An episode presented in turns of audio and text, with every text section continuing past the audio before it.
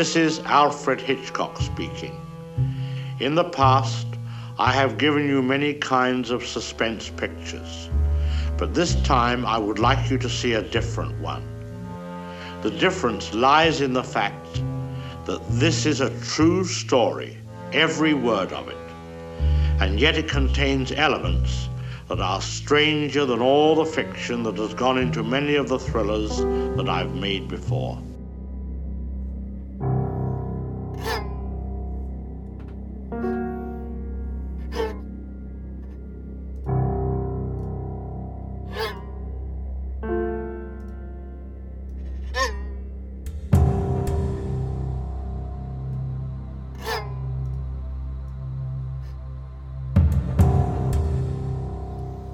Welcome back to Hitchcock Chronologically, the show where I, Jeff, go through every single one of Alfred Hitchcock's movies in chronological order and then I review them.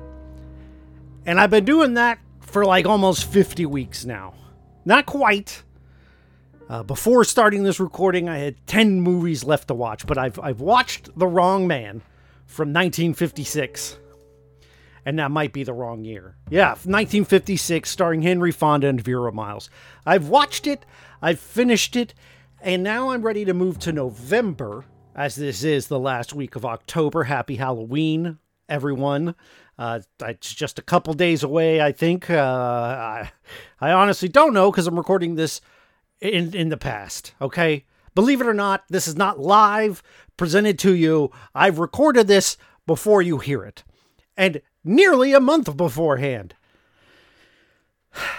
I, I I'm not trying to get off on the wrong foot, but what I am trying to do is get through the wrong man because next month in November it's the greatest hits month. It's all of Hitchcock's greatest hits back to back to back to back. Are they all good? There's one I know I didn't like. I've seen them all. And the other three I like. But I haven't watched them in years, except for Psycho, which is my favorite movie of all time. I'm sure it still is going to be great. But I got to get through this. We got to get through the wrong man. And as you heard in the opening, unlike any, and I can't fact check this, but according to everything I've seen, this is the only based on his true story movie from Alfred Hitchcock. And it's not based on a book about it that I know of. It looks like it was just someone did some fact finding. And from the articles I've read about the real case, this is supposed to be very accurate. And from what I find, in my, my, like almost no research whatsoever. I, I went to Wikipedia and I looked up a couple articles, you know. It took me less than 5 minutes. So there that's the peek behind the curtain. And uh, but from what I can tell, this is definitely a uh, the the term that was used in the article I read uh, from the New York Post is painstakingly accurate take of that what you will, but the real person who this movie is based on, Manny, Emmanuel, uh, I'm going to try this name, Christopher Emmanuel Manny. Uh, and then I don't have his last name in front of me. Ballestero. Okay. It's about him. And being called the wrong man he gets accused in, in this movie of armed robbery. And uh, he is, you're never in doubt if he's the right guy or not because they never set it up to be any sort of real suspense there. Uh, I mean, the movie's called The Wrong Man. We know they got the wrong man from the jump, from the very beginning. Uh, but our lead, Mr. Ballestero, uh, played by Henry Fonda, is a, a bassist he they call it the stand-up fiddle or whatever, the bass fiddle. I don't know. I'm not a music person. I would call it like a bass cello, maybe. I, I, I, I I'm, I'm. Who knows? Who knows? I don't know. It can't be. No one can figure it out. And he plays this in a band, so he doesn't make a ton of money. And he goes home to his wife, who's experiencing pain with her wisdom teeth. Now they talk about being in debt and getting out of debt and borrowing money. And get this, they're currently less than $50 in debt. Now, granted, this is 1950s money. So th- this is a pretty poor family. I don't know what $50 is today from back then. But I still think it would maybe be like it can't be any more than feeling a thousand dollars in debt, I would think. Uh, because he has six bucks in his pocket at one point in this movie, and uh, that's chump change apparently. So I, I, I don't think he's more than a thousand dollars in debt, and in this day and age, that's not that much. But they have to keep borrowing money for expenses. They borrowed money for a trip. They borrowed money for various things. And now they're borrowing money to get her dental work done. To do this, they are going to borrow against their life insurance, which I didn't know was a thing. But you can borrow against it. And he goes down with his wife's uh, policy to the insurance place and asks about how much he can get on a loan.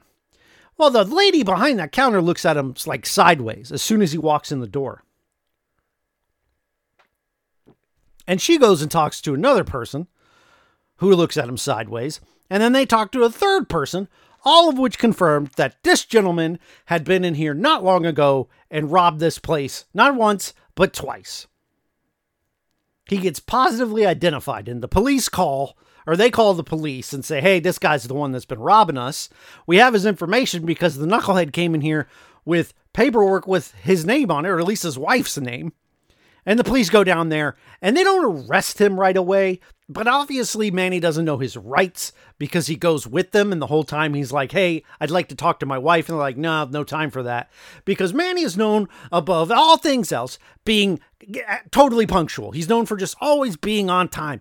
And so when his wife notices he's late, she knows something's up. Uh, Manny also has a sick dad.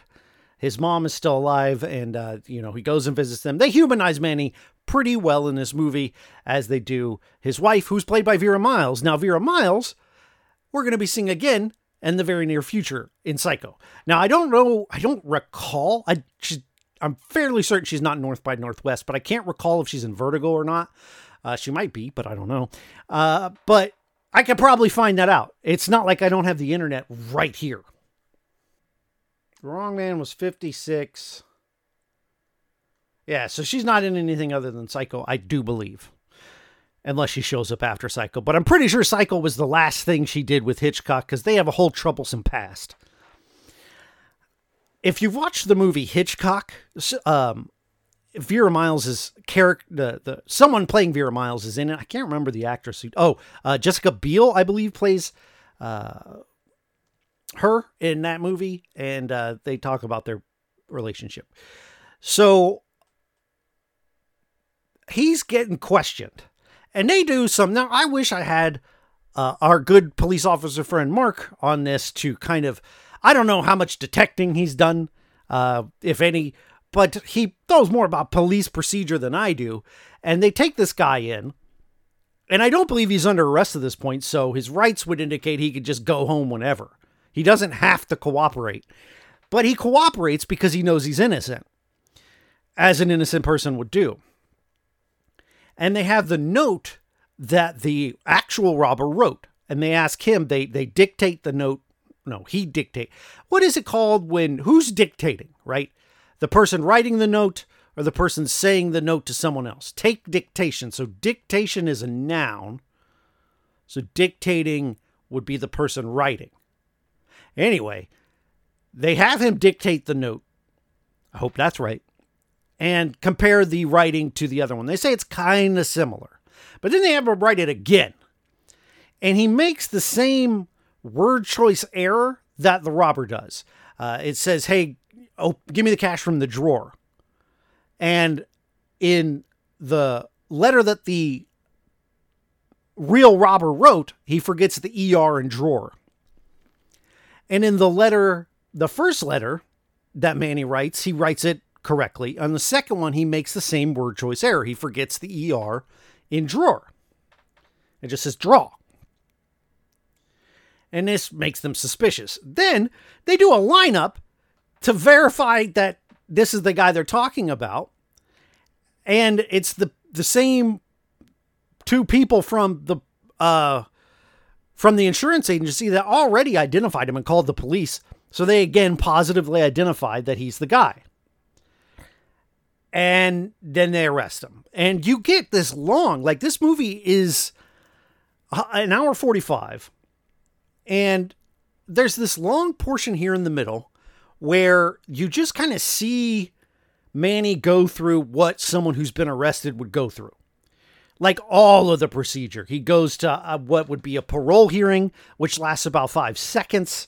And then you he goes to uh, some other thing where he's right he's he's right before he goes to jail he goes up and talks into a microphone and gives some information and i mean you really see all the tedious things and he walks around the cell you get a, a trail a, a, long first person shot of him following uh, his fellow uh, inmates to their cells for the first time and i and while i could say that this is boring and to a degree, it is, but it's also sort of poignant and uh, works for me because it shows how much this sucks as an innocent man to be in jail.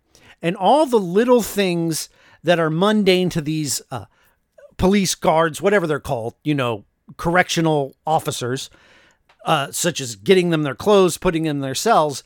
For the first time, this guy's going to jail it's just heartbreaking for him.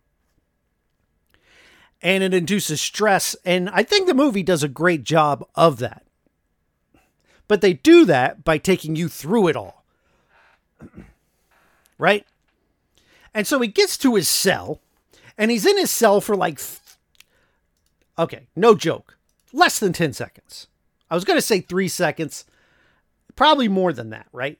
Uh, and so now, one of the things I forgot to mention how they identify this guy, they had him walk back and forth into various shops that was supposedly robbed by him, and all the people identify. I guess that's him. Very convincing. And, uh, you know, so he's in jail. He gets in there, he's in there two seconds, and someone has posted bail. So apparently, Vera Miles' character, Rose, has gone and gotten another maybe not loan. It sounds more like a favor to get the money to post bail, which is like several thousands of dollars. It's not the 50 something dollars they're in debt. Several thousands, like 7,500 maybe, which is astronomical when you consider the fact that they are $50 in debt and are not sure how they're going to get out. Well, they do get out, but and, so they begin to get a defense. They get a lawyer who believes Manny is innocent, and they go to a hotel to get some intel to basically to establish their alibi for one of the dates that the robberies took place. The problem is there's these three guys there that he saw. Two of them are dead, and one of them they can't find. And in the stress of all of these things going wrong,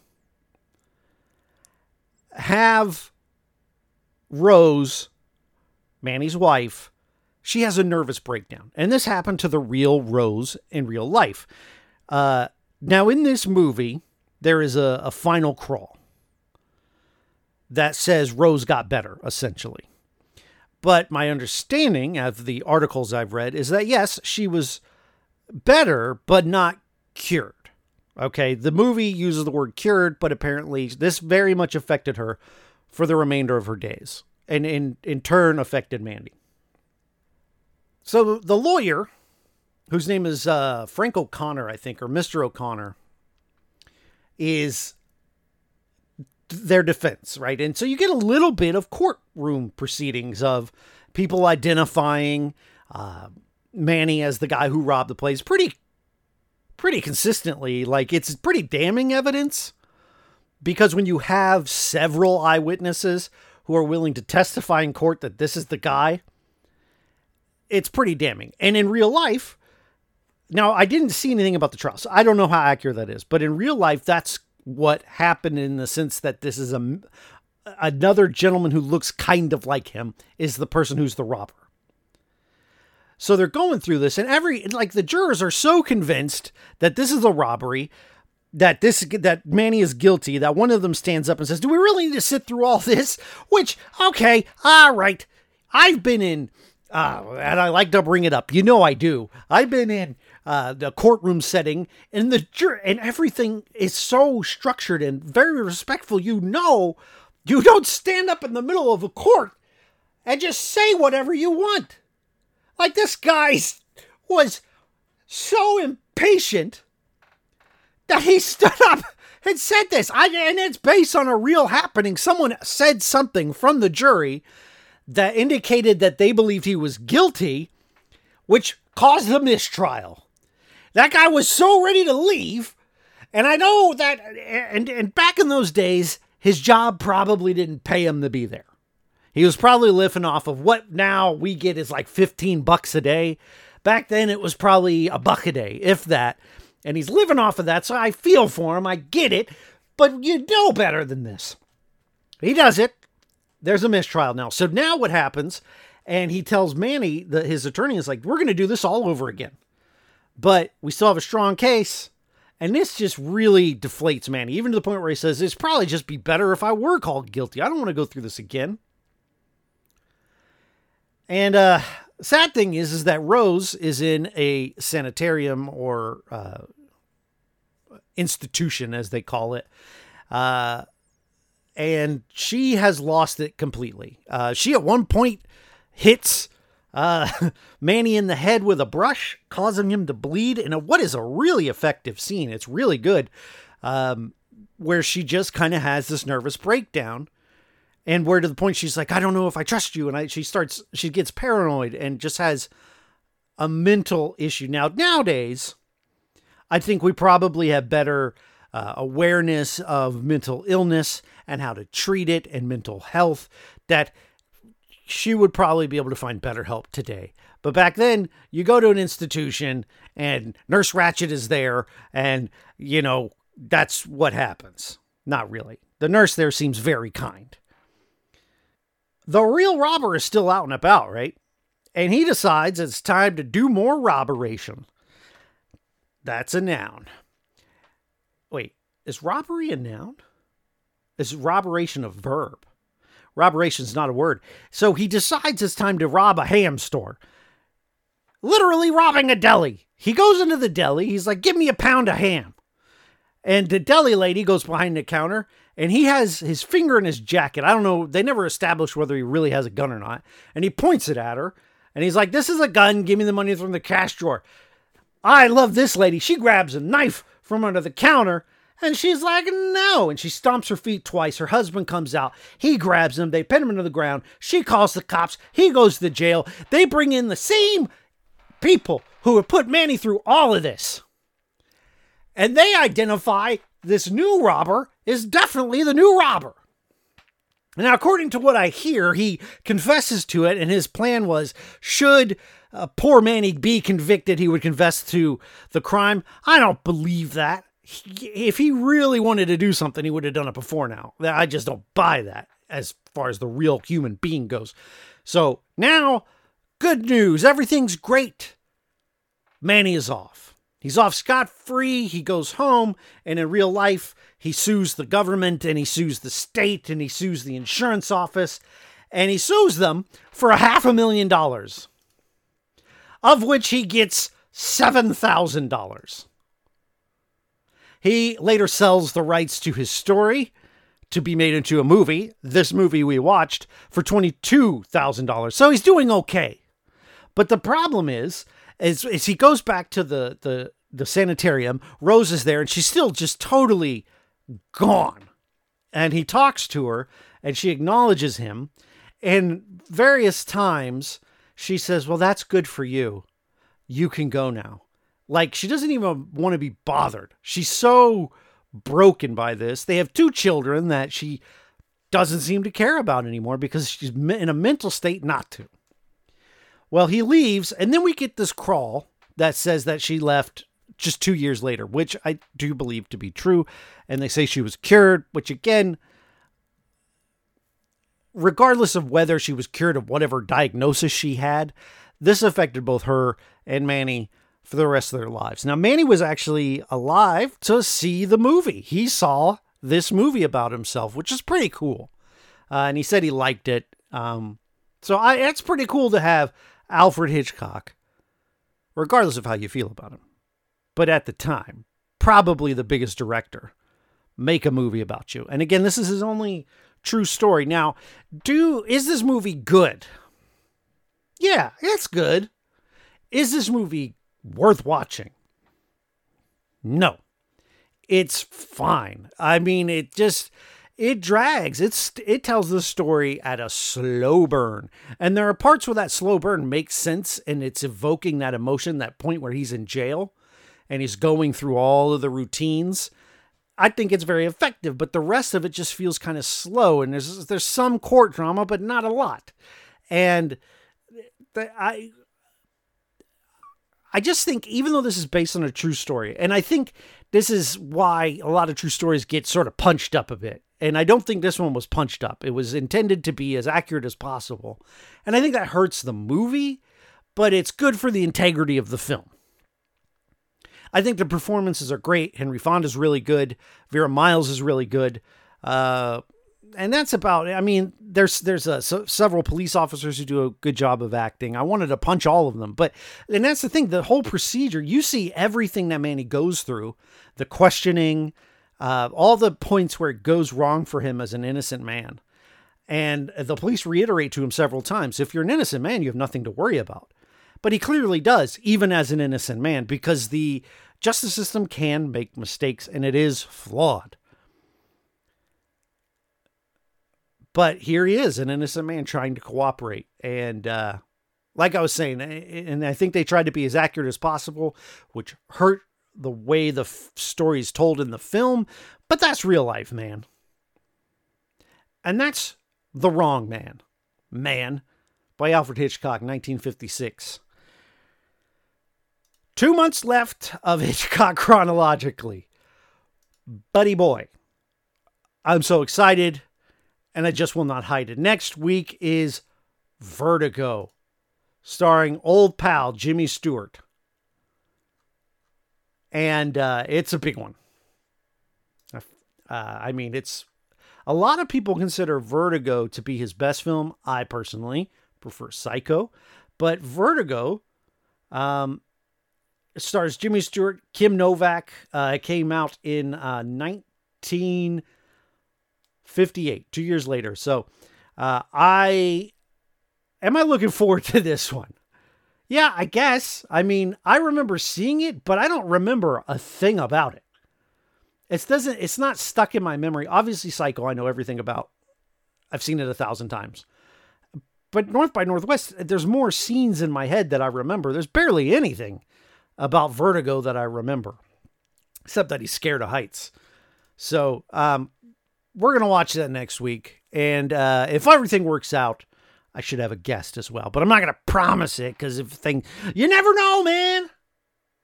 You never know. You can reach out to me at hitchcockchronologically at gmail.com. Check me out on Twitter, podcast by Jeff, at podcast by Jeff, I should say. Also, my other podcasts, Budget Arcade, where we review free to play video games, and the movie Draft House, where Mark and I draft movies based on a theme, and then review them. And next month, October, is psychological horror month. So it'd be a good time to dive in and uh, watch me cry as I watch movies that are too scary for me. Anyway, I want to thank you for listening, and I'll see you next week.